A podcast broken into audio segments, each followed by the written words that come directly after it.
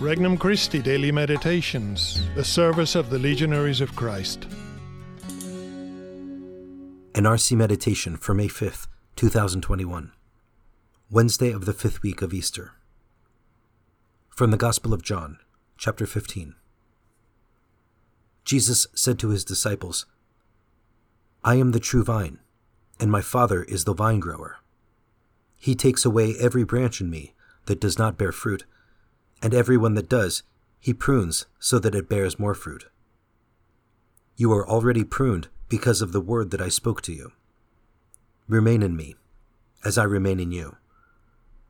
Just as a branch cannot bear fruit on its own unless it remains on the vine, so neither can you unless you remain in me. I am the vine, you are the branches.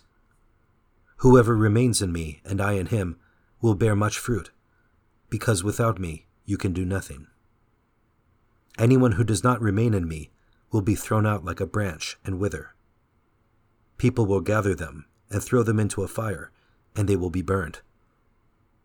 If you remain in me, and my words remain in you, ask for whatever you want, and it will be done for you. By this is my Father glorified, that you bear much fruit, and become my disciples. Introductory Prayer Lord, thank you for granting me the opportunity to be with you. There are things in life, Lord, that attract me, but you attract me more. I hope in you, and I love you. Maybe I don't really understand what it means to love, and maybe I don't love the way I should, but I do love you. Petition Lord, help me to grow in my interior life so I can remain united to you. First reflection Forgetfulness of God. Lord, it is so easy to forget you when life gets busy.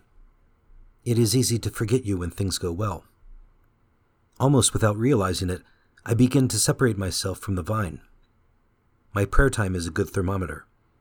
When I am separating myself from the vine, it becomes shorter and shorter until it almost fades. I go my own way. I forget to pray.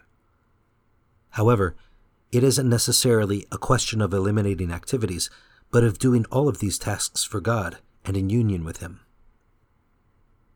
Second reflection barrenness. If I separate myself from Christ, the vine, and invest my energies in something else, I know what is going to happen. I will produce no fruit. This is my experience. It has already happened.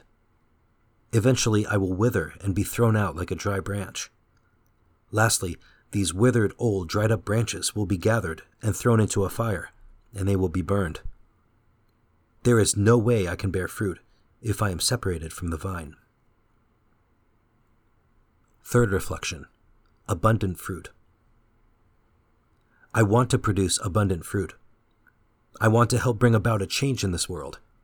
That is attractive to me. That means a lot to me. I have tried different ways, and I know that only united to the vine can I bear lasting fruits for Christ's kingdom.